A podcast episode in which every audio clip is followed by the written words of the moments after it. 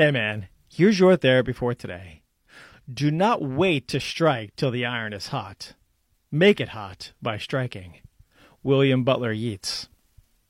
Opportunities are not going to come knocking on your door. If you sit around and do nothing, you're not going to amount to do anything. And if you're okay with that, that's all right. But in order to create opportunities for yourself, you have to be persistent. You have to take the initiative and go out and make those things happen. So, you know, if you want to uh, be successful and uh, have some great things in your life and carve out a wonderful life, then, you know, go ahead and go freaking create those opportunities for yourself, man. Stop just sitting around waiting for them to knock on your door. Anyway, I'll see you soon.